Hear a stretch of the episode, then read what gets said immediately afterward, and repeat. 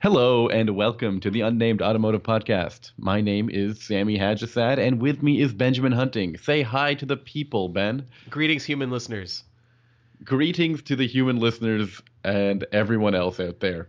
Um, ben and I are a pair of people who, um, well, we like to visit Detroit, but not for you know personal reasons, but for professional reasons. Do you mind uh, explaining to the people uh, out there, subscribers, what we were doing in Detroit? Well, it's uh, January, which can mean only one thing. It's time to get from CES to Detroit as quickly as possible for the uh, North American International Auto Show, which now takes place just a few days after the media days at CES, or I should say, the, shows almost overlap now. Um, and so both Sammy and I had uh, various flights, uh, drives. In my case, an extremely long uh, drive there and back in the ice and snow uh, from Montreal to check out all of it's, it's the first auto show of the year. Um, it's a major auto show for the industry, more so than it is for people. And this year was a little weird because those two facts um, uh, just didn't really manifest themselves in the same way they usually did. Uh, isn't that right, Sammy? Well, I mean, you put it up uh, really well. We were talking about CES. We had a whole podcast on CES last week, um, and that has really taken over uh, some of the buzz that usually takes place in Detroit. What do you think? That's a that's a great way to sum it, sum it up, right? Yeah. Well, we saw uh, Fiat Chrysler ended up bringing a concept to CES called the Portal and while that vehicle was on the show floor in Detroit, there was no press conference associated with it. It had already debuted. Um, all the hype and everything occurred in Vegas the week before, and it was just kind of sitting there. Fiat Chrysler didn't have any major debuts at the show, which is unusual considering it's their home show. They're a Detroit-based automaker, and uh, even even a little more worrisome was the fact that this year the show ended at 3 p.m. on Monday, which is the first day. Whereas typically you would see debuts also happening the next day on Tuesday, at least until noon, between 8 a.m. and noon. Um, but there was nothing. It was uh, there were only enough press conferences from automakers to fit into that one uh, 7 a.m. to 3 p.m. space. Well, I mean, it did start unusually uh, early on Monday, which uh, I'm not complaining about. Uh, I like getting these things over with nice and early. Um, but Tuesday was mostly full of uh, supplier information, supplier press conferences, which uh, are which are which further proof that Detroit is becoming more of a industry show than a consumer show. Yeah, and uh, they also had something called Automobility, which was um, kind of Detroit's version of what LA did with automobility a few months before. Uh, basically, it's a way of looking at um, self-driving cars, uh, scooters, um, mobility solutions, quote unquote, just stuff that's that's not sold in dealerships, but uh, some people are seem to be convinced is the future of the industry. Um, and there's a lot of hype around it, and Detroit kind of wanted to get a piece of that hype, and I didn't attend, so that shows you how important I thought it was to my readers and listeners. I also didn't attend and could not tell you what mobility is about, um, except for when I went to the basement and there was a lot of uh, startup companies talking about whatever pie in the sky idea that they had, which were some were really cool and some I just didn't quite understand. But hey, and, I get to see John Hennessy do donuts in a tiny shell concept car uh, that seats three people like a clown, like a clown car would. Um, and that that was kind of fun. But you know what? Enough of what Detroit wasn't because there was some stuff there that was interesting. And I think I want to start off with what Ford did, which was kind of stealth unveil um, some future products while showing us a new version of their bestseller. The uh, the 2018 F150 came out and um, the mm-hmm. uh, it's it's got a, a, little bit of a refresh, but the this big is news. a big deal. No, this is a this is a really big deal. Not well, just a little bit of a refresh. The, well, the styling wise, I guess it doesn't oh, look sure. that different, but under the skin, you're right. There's there's a lot a lot going on. Not the least of which we have a, a new base engine, a 3.3 liter mm-hmm. V6 to replace the three and a half that's that's been so dedicated all these years. Um, there's also going to be a uh, turbo diesel version of the the truck coming out which is a um, big deal because um, this is something that Ram has been doing. Uh, they've been selling the three liter EcoDiesel, and a lot of people are. In fact, the the, the take rate with it is so strong that uh, they're unable to supply it at the demand. Right. That's right. They only have, I think, capacity for 50,000 engines a year from VM Motori, which is the company that manufactures the engine in Italy. And they have to split that between the Grand Cherokee and the Ram. But, you know, it's interesting you bring that up um, they might not have to build those engines much longer because uh, mere days after the Detroit Auto Show, two things happened. to Chrysler. To to FCA, yes. Two FC, two FCA related. who is now happened. taking who is now taking over our Ford discussion. It's true. Sorry, Ford, you're, you're on the back burner for because this is the this is the ADD version of the uh, unnamed automotive podcast. Yeah. we're just throwing darts at a board here, and uh, it's FCA keeps coming up bullseye. um, the first thing that happened was the EPA said that they were um, accusing, uh, sort of accusing Chrysler of perhaps not being entirely truthful about emissions with their diesel engines, specifically the diesel engines we just talked about in the Grand Cherokee and the Ram. They said that they found eight different modules inside the emissions control system that they did not know what they did, and that Ram had not told Ram and Jeep had not told the EPA what they did. And that it seemed like what they were doing was allowing the cars to pass the sniff test in a test environment and then on the highway or under load um, operate in a manner that generated more power and therefore pushed out pushed emissions way through the roof. So That's that's really sneaky stuff. it and is does- sneaky. It bodes very well for um, Ford because they're. I imagine Ford has a better, or at least is has been paying attention to Dieselgate, which started with Volkswagen and has now spread uh, throughout the throughout the industry in North America. I don't know. I don't know if it bodes well for Ford. Um, you know, the, the, the weird thing about this is EPA and CARB, uh, the California Air Resource Board, they haven't come right out and accused um, FCA of doing what Volkswagen did, which was knowingly defraud the testing process. But they've they've come pretty much as close as they can to making that accusation without actually making it. Now, no one really has touched aside from Audi, which had some of its V6 diesels in its a uh, the, the the the the truck diesel world is different than the passenger car diesel world because there are different standards for heavier vehicles. However, the Grand Cherokee and the Ram, the the, the light duty Ram, they fall under the same type of emissions as uh, as a passenger car. So this is kind of the first time the truck world has has been rocked by these kind of allegations, and you know that can't be good PR for Ford's diesel model. If everyone thinks that the the Jeep and the the Ram diesels are dirty, then they might blanket uh, uh, make a blanket assumption the same is true of Ford. Okay, well, just one quick second. Um, I've actually reported on and helped uh, some of my colleagues report on some stop sales at BMW about their diesel engines as well, uh, especially in the bigger vehicles like the X5 and uh, X3. So diesel, this diesel situation is, is this diesel concern is happening all throughout the industry, I think here. But um, this is the first time we're hearing on a bigger scale, on a huge scale, in fact, um, that FCA is is being accused at really high numbers. I think it's I heard over hundred thousand vehicles being It- affected by this. yeah, it would essentially be every model they've ever produced um, since since they uh, debuted the vehicle. I think it's been three years ago now. But it's Okay. you know some people have gone so far as to say that this is the end of diesel in North America as a viable uh, a viable engine, a viable drivetrain, uh, because people are demanding more and more power. It's not like the 90s when you could get a diesel from Volkswagen that generated absolutely no power but get you 50 miles to the gallon. Um, Mhm. Cars are cars are heavier now, and people have higher performance expectations. So uh, those kind of those influences have apparently been enough to drive engineers, product managers, and you know executives to the point where they're willing to break the law to make that happen. So do you, do you think, Sammy, that this could be the end, or do you think there'll be some companies that like like uh, Land Rover Jaguar, which just debuted uh, two diesel engines of their own? Do you think they'll keep pushing forward? I think there's still a chance for uh, diesels here in, in North America, and especially from automakers who are confident in what they've got. Um, let's talk about GM uh, as we move away from the, the F-150, who, which was announced with diesel power and a, new a new 10-speed automatic transmission. Uh, let's go to their friends uh, also in Detroit, the the folks at General Motor and uh, General Motors, who debuted a new Traverse and a new GMC uh, Terrain, which I believe will be getting a diesel power plant as well. Yeah, one, any- a, a 1.6 liter uh, four cylinder diesel engine. Um, and uh, GM also makes a diesel version of the Cruze, or will be bringing that very soon. I believe it's similar hardware, although I'm not certain about that. You know, and the Equi- and the Equinox. I remember a story. Yes, the Equinox as well, which is the the the, the platform twin of the Terrain.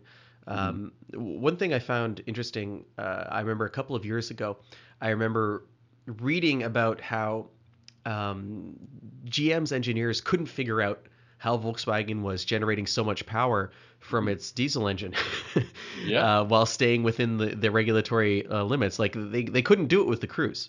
Yeah, I remember we- hearing that exact same story. They said, Yeah. or they looked at it and they said they couldn't figure it out. How are they doing that? Yeah, and they just did what they could do best. And I hope, I mean, as as far as we know, they haven't been accused of cheating yet either. yeah. So so while the Cruze never really touched the same levels of similar, but not quite it, the same. clo- it got close. It got close, but not the same levels of power as Volkswagen. Uh, they stay within the lines, or at least they're claiming they stay within the lines. No one's said otherwise yet. So eh, there are companies out there that are that you know aren't. I think it's because for GM diesel sales are not vital, but for Volkswagen they were. Uh, in Canada, for example, it's it's half of all sales at, at the very least, and in the United States, for some models, it was approaching forty percent, and that's a huge identity wrapped up in diesel power. And if you have to keep making improvements year after year while facing crazy tight restrictions uh, from the EPA, I mean, you're you're going to start, you know, doing whatever you whatever it takes.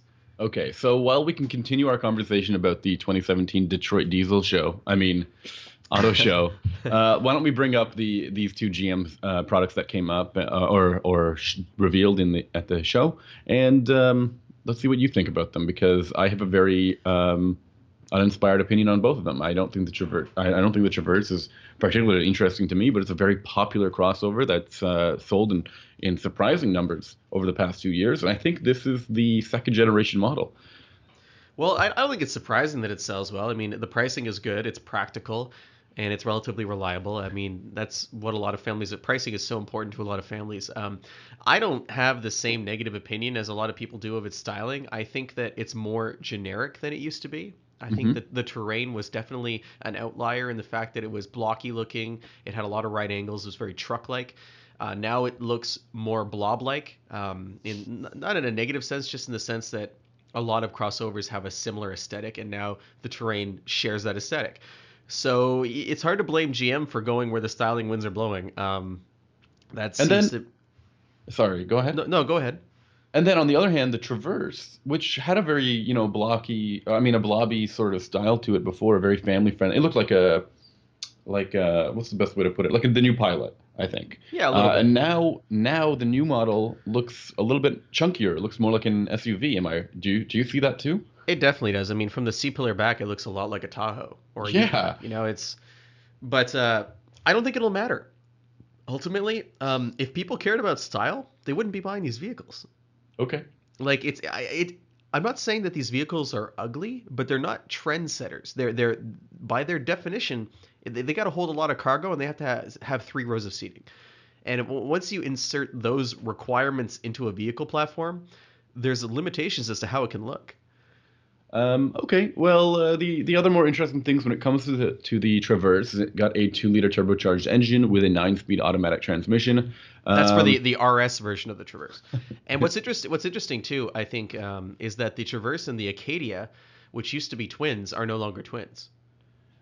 Uh, is that true? Really? The Acadia is now more like the Equinox, and the Traverse is bigger, right? Well, if, if you look at uh, the Traverse is bigger. The Traverse is actually bigger. Here's the weird thing: the Traverse is not only bigger than it used to be, but it's smaller inside. It has less cargo space, about 16 cubic feet less. Um, but uh, the the the Acadia doesn't get the tur- turbo engine. You, you can't get it. Um, Weird. so that yeah, it is a little weird. Uh, because the GMC is known more as the the, the upmarket GM uh, Chevy product, right? And uh, and usually the turbo is, uh, is something you would pay extra for. And, No, uh, I, I- I don't think you pay extra for it. I'm, not. You know what? I'm not sure how it works. I think I don't know how the product. well, we don't have we don't have pricing on these cars. No, we don't have anything Okay. really. but Alright. Anyway, um, the, the other the other thing that affected FCA this week, uh, continuing our ADD line of confusion. so uh, you remember at the top of the podcast we mentioned that FCA did not do anything at the show other than bring a concept that they had already unveiled at CES and Mhm. kind of place it with very little fanfare at the back.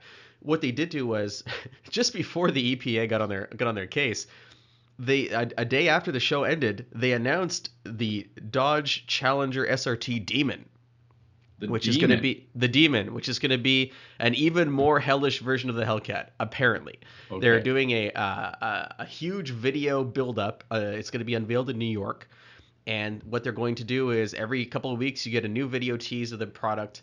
Uh, we don't really know a lot about it except that it'll be stupid fast, apparently. But the real news is here.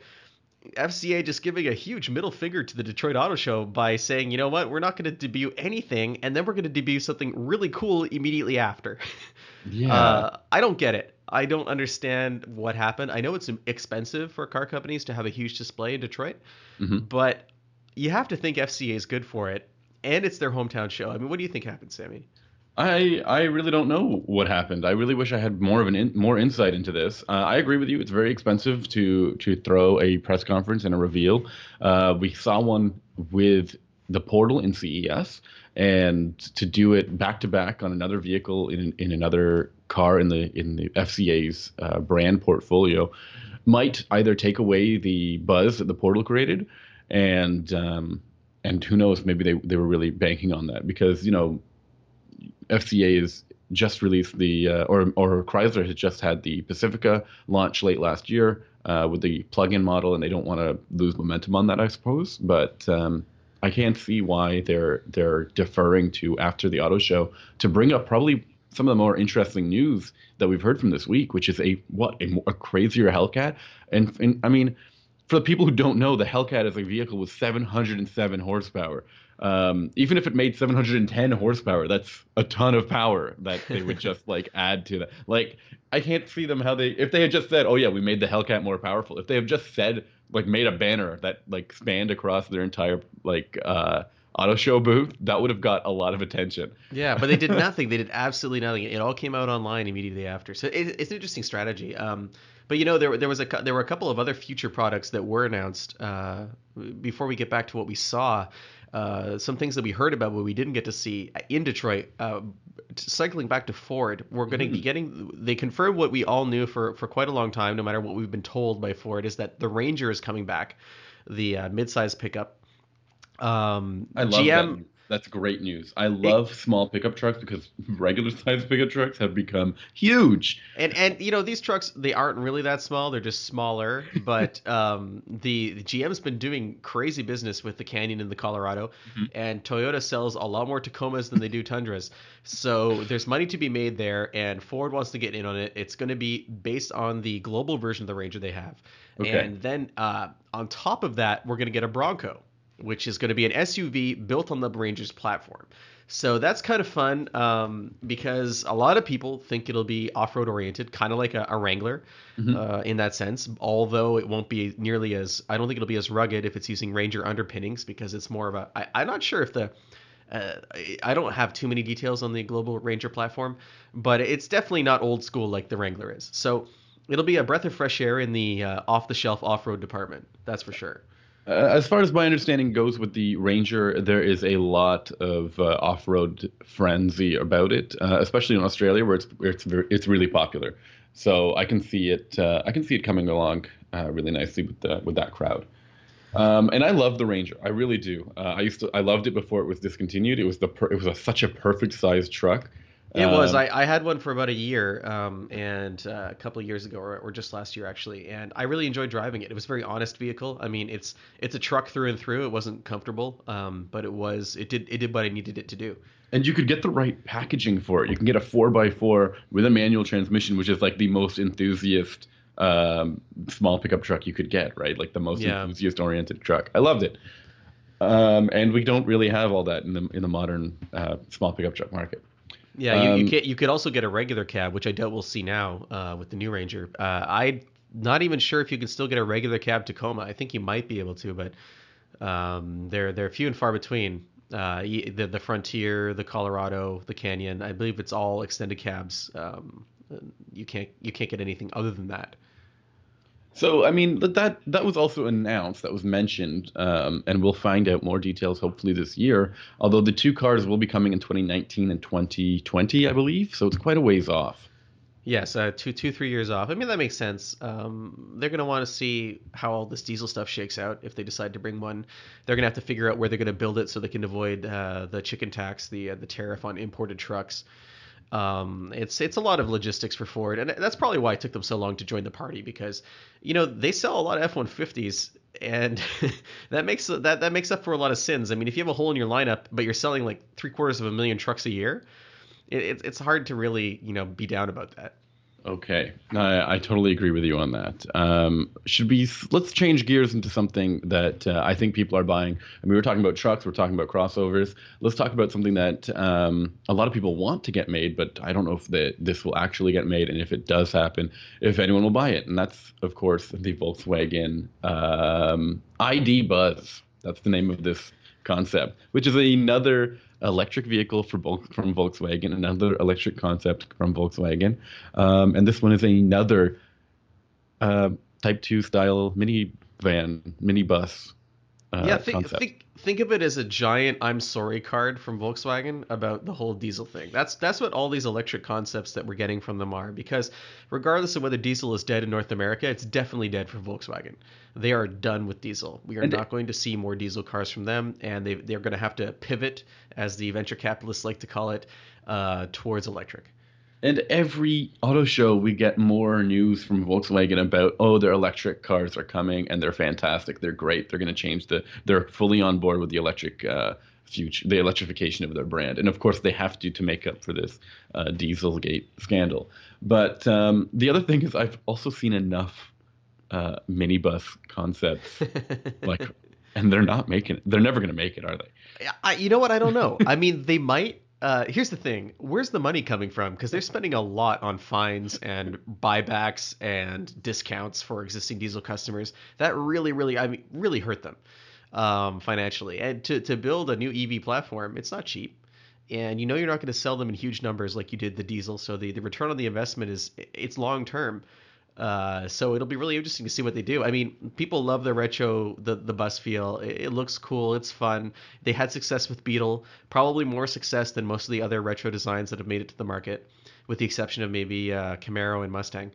Um, but yeah, I don't know. I, I, don't know, Sammy. I'm, I'm with you in, in terms of will it be built because it's not the first one we've seen and probably not the last. And if you did want a minivan to uh, truck around in, Honda unveiled the latest generation of its um, Odyssey minivan, and that's as much as I really want to say about that.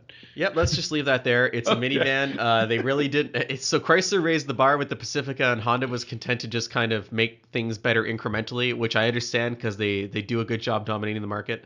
So they're not a challenger. They don't need to really step outside the lines. And well done, Honda. Uh, if you're into a minivan, go check it out. You probably won't be disappointed, although it is expensive. I will say that. It can uh, come with a nine or ten speed automatic transmission. How do you like yes, that? Yeah, well, I, I I've always found it a little bit weird that Honda just doesn't democratize fuel economy across the board. they they only give it to the people who really deserve it, aka people who buy the most expensive minivan. But but you know, I'm not a product planner, so eh, maybe it's maybe it's a profitable strategy for them. Okay, so while Honda was uh, unveiling their boring idea of family-friendly um, motoring, let's go to our friends at. Um, well, we can stay boring and we can go to Volkswagen, or we can go a little bit zanier and we can go to Audi. What do you think? No, I think we I think we've talked enough about Volkswagen. Let's just say this: three-row Tiguan, an idea whose time has come, a long wheelbase uh, compact from Volkswagen. Now they have two long way, two three row cars in their lineup, whereas before they had none. yay! so yay, they finally figured out what people in North America probably want in an SUV. But uh, yeah, um, where where else were we going? Uh, or Audi, but hold on. Before we go, you have to make this name uh, official. The three-row Tiguan should be called the Big One. Eh? Right? I'm not even going to dignify that with a response. Oh, that's brutal. Okay, Be- so let's go because to... because for those who don't know, the name Tiguan refers to a combination of a tiger and an iguana. that is an actual thing. That is what the marketing material said when it was first introduced. The big one is what? What what what does it combine, Sammy? The big tiger iguana. Why not? You okay, clearly don't. You clearly don't get it. Of course I don't. Let's go to the Audi Q8 concept because um, what's your favorite market segment in, in when it comes to big luxury vehicles? It's obviously the sport uh, active vehicle, the SAV, which is uh, vehicles like the Mercedes GLE Coupe and BMW X6, which are these really funny vehicles with these lopped off rear uh, hatches. So meant- they're they're large and impractical. That's yeah. their big their big thing. And um, because of tire technology and uh, electronic stability control, they can also be made fairly quick. Um, they're not fun. They're more like it's more like having huge show muscles. Like you know, you go to the gym and there's like that dude or that lady who has like the really crazy, super buff muscles. Like he has trouble wearing a shirt and whatnot. It, it's like that. It's like it's a spectacle, but you don't want to be that guy. like you don't you don't look at him and go, "That's my training goal." It's kind of like that with these weird coupe things. Um, they get a lot of attention, but ultimately you don't want one in your driveway unless you want other people to just stare at it. Okay. That's that's my take. Well, And you'll st- they'll stare at the Q8 because it's it's attractive looking, I guess. I mean, it doesn't look bad. It, it's a concept, so it has a super low roof that we probably won't see in production. I think. um, well, I find German the German automakers to be really conservative with their concepts. I think we might see something that looks very similar to this in, in the real world. It'll sell in very small numbers, like all Um, of these vehicles do. Of course, but uh, I think that makes a ton of money for them nonetheless because I don't think it's a huge. I don't know if this is going to be running on a new platform or not. Um, Probably not. And the only thing I know that's interesting, and uh, who knows if it will make it to production, is a plug-in drivetrain that makes 442 horsepower and over 500 pound-feet of torque. So it sounds like a lot of fun, at least in a straight line. Um, and they also it also showed up in this gorgeous shade of blue, uh, which really caught my eye. But um, while It we're was talking, a very nice. It was a very nice blue. But you know what? I, I have an interesting proposal for for the remainder of this podcast. Uh, Would you like to hear this proposal? hit me up. I feel like there's one more vehicle that we really need to discuss in detail, and that vehicle is the Kia GT Stinger. Just one more car. Okay. Ah, in detail. But after that, I would like to go to a lightning round format okay. where we throw out the remaining vehicles that we saw at the show, and then we each give two or three sentences, just kind of outlining our thoughts. Are, are you down for that? I'm down for that, of course. Why not? Okay, You threw me. You, you're throwing me. Uh, you're throwing me for a loop here, and I can. I can go for it. All right. so Um, that's the Kia GT Stinger, though, is definitely worth more than a few sentences, wouldn't you say? Yeah, absolutely. I think this was the biggest uh, deal at the show, uh, mainly because it's both um, interesting in terms of a and any general buyer would be interested in it, and um, it's a, it's a whole new direction for Kia. I think so. It's a really important car, and I'm glad that we got the chance to see it in Detroit. Um, and for, for those who, who aren't familiar with it, it's a it's a four door sedan, um, but it comes with uh, rear wheel drive or all wheel drive uh, layout. You can choose. You can get a, uh turbo four cylinder engine, or you can get a twin turbo 3.6 liter. Is it 3.3. 3.3 liter that generates 365 horsepower? Which You should pretty, you should know this engine really well. You were raving about it the other day in the G90. It's in the G90. It's the same engine that's in the G90. I suspect it makes more power than that, but that's what they're advertising. Uh, the G90 is very quick and smooth, and I assume this car will be too. Kia wants to take on BMW AL with this uh, sports sedan. That's it- it's great to have lofty uh, goals. Um, I'm not sure how many people will buy this car. I think it's uh, it's going to be a challenge for Kia to get people to wrap their heads around this market segment and having uh, a Kia in it. But I think it's great. I'm glad they're doing it. Um, I think challenging the status quo is always awesome, especially when you have a good history like Kia of building uh, interesting vehicles.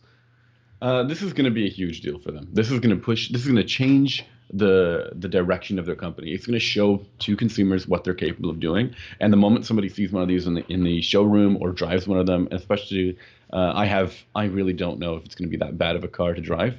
They've got the greatest. They've got a good team on on tap, and they've been testing this vehicle at the Nurburgring, almost exclusively made on the Nurburgring, which is a big deal. Uh, this is what the German automakers have been doing for years.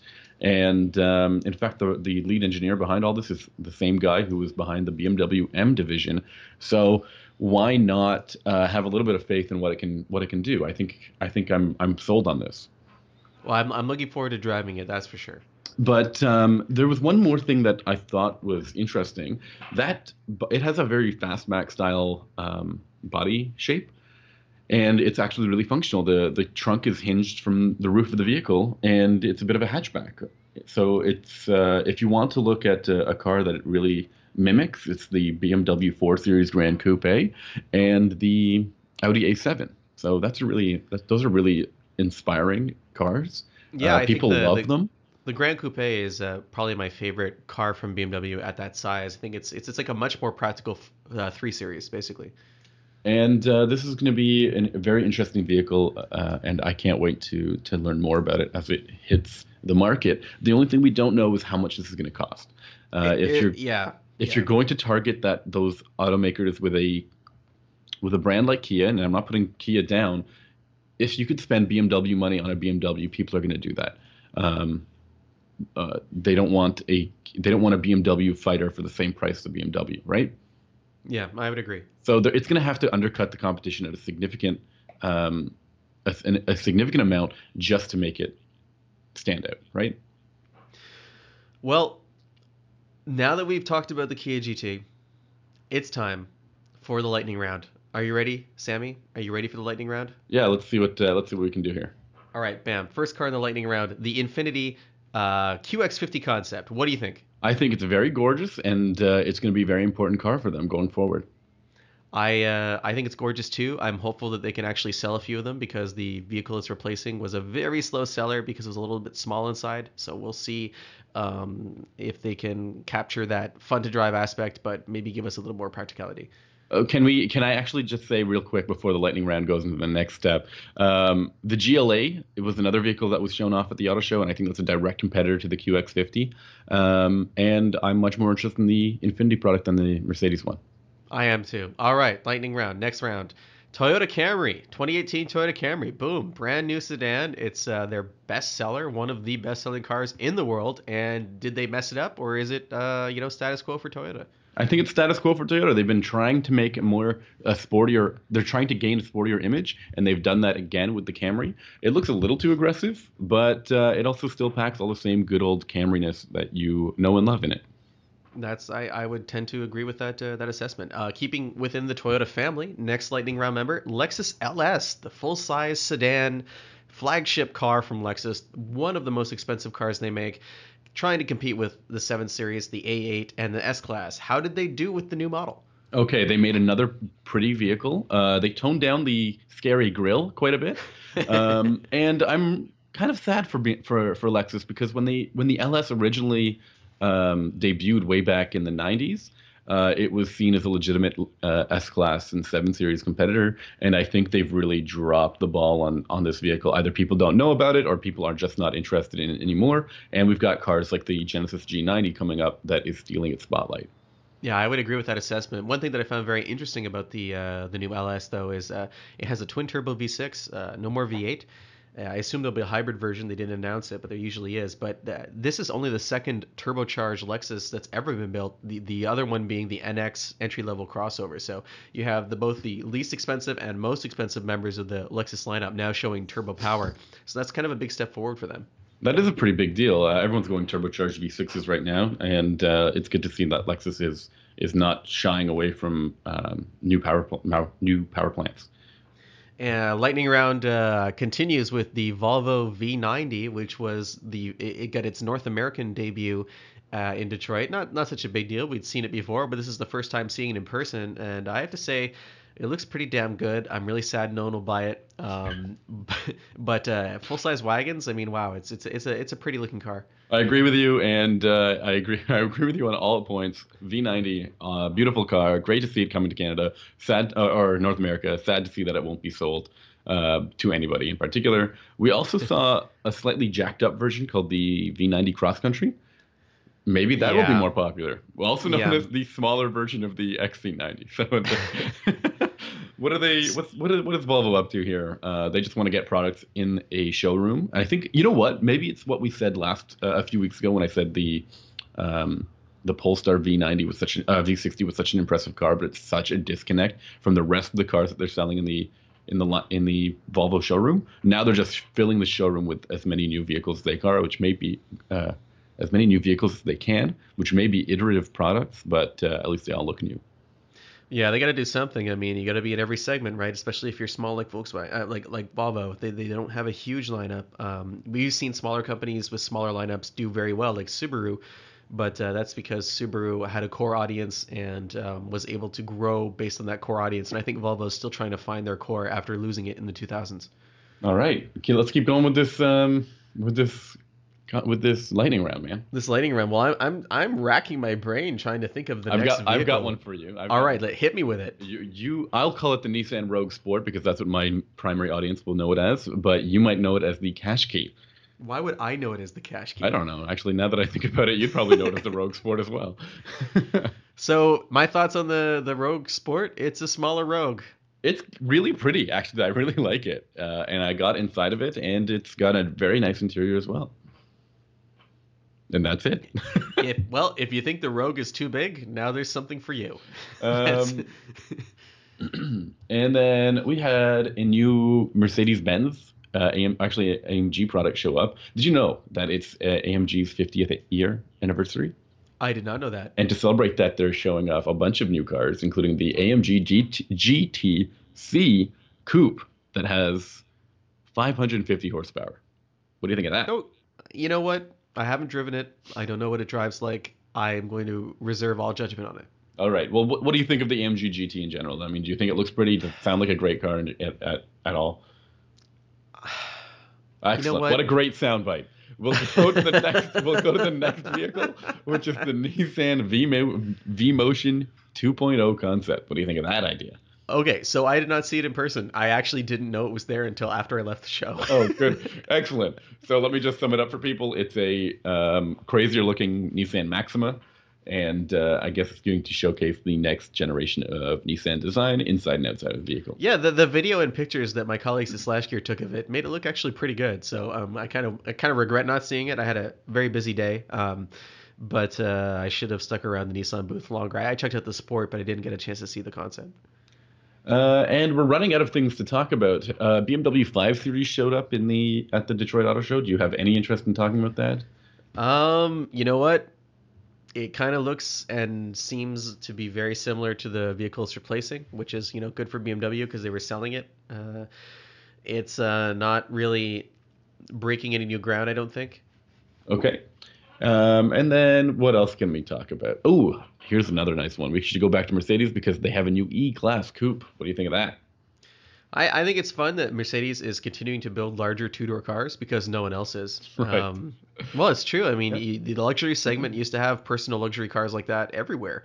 Uh, Lincoln, Cadillac, uh, Mercedes, uh, even Acura, they were all building these cars. And then that stopped happening when SUVs came around and obliterated the segment, and everyone just decided they'd rather ride around in a uh, you know very expensive sport utility rather than a very expensive coupe. So I'm all for the E-Class coupe. I like it. Um, I like. I, I just always like large coupes personally. Okay, why don't, why don't we talk? I need to talk about one thing real quick when it comes to the E-Class coupe. Uh, have you seen the C-Class coupe? I have. I have seen it and driven it. And do you think it looks good? It looks okay. Do you have you seen an S-Class coupe? I have. And do you think it looks good? I think it looks very similar to the C-Class coupe by design. What do you think about the E-Class coupe? Uh, I don't know where you're going with this. Where where are you leading me here? I think a they all look the same, and if anything, I don't know if I really like the way the the e well, the E class coupe just looks like a C class coupe, but with the interior of an S class. Is that weird? I don't know if it's weird. I mean, people. I, I guess it's to scoop up people who can't afford the S class, but want to kind of look like they can afford the S class, or maybe this is what they can afford and they want it to be as S class like as possible. All right, and I think that's uh, everything that we should t- we can talk about at the Detroit Auto Show. Um, make it sound like there's some secret that we found out that we can't talk about. Oh, always, absolutely. Um, there's also um, the Chevrolet Bolt won some sort of award, the North American Car of the Year award. Uh, do, you have, do you have any opinions on that? I regret not being able to drive it uh, in the next couple of weeks. I was invited, and I unfortunately cannot attend. Um, I'm looking forward to it. I I'm pro Bolt. Uh, I'm pro a car that actually exists and in the real world will be sold to actual customers in the EV space, and isn't just the product of some vast hype machine that's directly tied to a stock price. So let's talk about that just right now because I'm a little uh, I'm a little annoyed. Um, you had the opportunity to, you have the opportunity to drive this car. Do you know any information about the program that you're on? Is it targeted for an american audience for a canadian audience for a global market? What is the story that's going on here? And how did it get named the car of the year without uh, this drive program happening well, uh, keep in, keep in mind that NACTOY jurors um, have access to cars before the rest of the journalistic community mm-hmm. does. Um, there's an event in Hell, Michigan, in the fall of every year where most of the vehicles are brought together for journalists to drive, or they're delivered individually to jurors. So um, the decision wasn't just made in a vacuum. But uh, the the event is just it's this it's the Bolt launch. Uh, it's taking place in uh, Palo Alto, in a couple of weeks. I think it's a Canadian and American program. And Okay. uh, we uh, at SlashGear, uh, actually, Chris Davies and Vincent uh, drove the Bolt last year at CES. There was a I, I prototype. did as well. I drove that prototype as well, and I was very, I was very impressed with it then. Um, I couldn't see the interior at the time, and uh, a couple of the, you know, the controls weren't. I mean, not controls. The the screens weren't working, but um, I just, I don't know. I want to, I want to hear more about this car when a when a number of people are driving it, are owning it, when it's on the on the market, and people are buying it right now, and that's when Well, it that- should be named Car of the Year. Well, uh, that's going to be very soon. I believe it's on sale at the end of the month. Okay. Well, I'm not sure about that, but it's it's it's definitely on sale very soon, and I think orders have already been you know starting to be filled. yeah, I do know that orders have been filled at a at a very slow pace to begin with. Ooh, wow, throwing shade on the Bolt. Well, I mean, it, it's reaching people who are uh, famous in some way or another, like Steve Wozniak, and uh, and like people who have some sort of significance in the EV community, like um, the person who bought the first Bolt or something. Um, so that's my that's my thoughts on it. Any weird stuff? In fact, no. I'm sure you've seen some weird stuff at the Detroit Auto Show that we should talk about. I'm going to bring up um, a Nissan Leaf powered milkshake um, stand Yeah, I remember that. which is essentially um, a group of people making milkshakes for you, um, and their milkshake in their their blender is plugged directly into the Nissan Leaf. And I, I just want to say they, they weren't actually milkshakes; they were frappuccinos Oh, my mistake, frappuccinos. because I couldn't have one Right. Um, because it had caffeine in it, and uh, and I'm a boring person. okay, can I talk to you? They the ice that they it blended was not very. Um, first of all, I don't know if this. I don't know if this is a great way to show off the power of the Nissan Leaf. I've, I've never thought about powering my appliances with a uh, a vehicle. Um, I would totally blow up a bouncy castle with a leaf. and um, and these first of all, the blender didn't seem to be powerful. Uh, Either they didn't blend my drink well enough, but uh, there was a lot of ice in there. A lot of Blender big- Guide, bl- BlenderGuide.com. BlenderGuide.com. Uh, what else did you see? Uh, well, I told you about the clown car with uh, John Hennessy. Mm-hmm. I saw uh, some really cool um, hybrid racing, being uh, hybrid racers that were built by University of Michigan students. Mhm. Um, they they build actual hybrid race cars and then race them against other universities, and they kick ass. Uh, I I wrote a bit about it for Roadkill. And the thing I found funny was the next. I phrase it as the next time someone tells you working on modern cars is too complicated, just tell them that there's kids building their own hybrid race cars. Um, and it was interesting to talk to the engineer, the chief engineer. Uh, I believe her name was Gwyneth Cunningham. She said that I might have gotten her last name wrong there. I apologize, but she mentioned that they didn't when they got the batteries for the cars. Um, the teams didn't have full specifications, so they weren't able to develop a regenerative system for them on the fly. They can only charge the batteries in the pits or before the race. Mm-hmm. So they now they have like a, a more accurate spec, and they're able to design a regenerative system. They're pretty excited about that. But she also told me that they weren't allowed to bring the batteries into the building at Cobo because they were considered a hazardous explosive material. What? So, yeah, so the battery containers inside the cars were empty because uh, they, they weren't legal for the basement. What about the rest of the batteries in, in, in being transported via I don't know a car? What? No, I I would assume that an an, an OEM has a certification yes, of some kind right. with a crash test and everything. But these these guys, you know, and the girls, they don't have the. I mean, they're not going to do that for a race car. It doesn't make sense. Okay. Did you see the Michelin uh, booth at Detroit? I don't believe I did. Well, you would know because they had these two gorgeous classic um, 911s done by Singer. Um, Oh yes, I remember now. Okay, and what do you think of that? Isn't that because it's weird because there was no Porsche booth uh, to be found at all at, at yeah, the no Detroit Auto Porsche, Show? no Porsche booth, no Jaguar Land Rover booth, no Ferrari booth, no Lamborghini booth, no Maserati booth. Um, but yet there was a GAC booth. There was a J- GAC booth. The Um, Chinese automaker, uh, for the very first time in Detroit, not in the basement or Uh, the hallway, on- the, yeah, the entrance. they were on the main floor of the showroom because there was enough space because a bunch of car companies decided Detroit wasn't important this year. Coming back to what we had talked about at the top of the podcast. um, absolutely. What else did we see? That was it, it was funny because Facebook reminded me today that uh, two years ago, GAC was in the basement with a concept car that had a fish tank in it, yes, I remember that. the center console. Uh, I didn't see any fish tanks this year, but uh, anyway. No, they're taking their concepts much more seriously. And finally, I'm going to I'm going to talk about one more automaker. Um, again, we're going to bring up Volvo. Volvo introduced to us not just a vehicle, but a family, as in an actual group of people who live together, uh, who will be test driving the very first autonomous self-driving um, Volvo. It's not quite a self-driving car; it doesn't go point to point um, it, without you intervening, but it can um, take control on a highway. And Well, I hope I hope they bought helmets. they That's all I can say. this car is outfitted with a number of sensors and cameras inside the vehicle so that Volvo can study the way um, that people react and communicate with their self-driving car. Wow. Weird. Yeah. Yeah, definitely. Definitely not not not a program I would sign up for. Um, I tend to drive topless, and uh, I don't want that immortalized. yeah, I mean, I'm I'm always doing weird stuff in my car, so I wouldn't want the the camera and for them to contact me later and being like, uh, "What were you what you were doing was uh, very unusual." In, in Maybe you comparison to the should rest." see a doctor. Yes. so that's our that's our Detroit show wrap up. Is that it?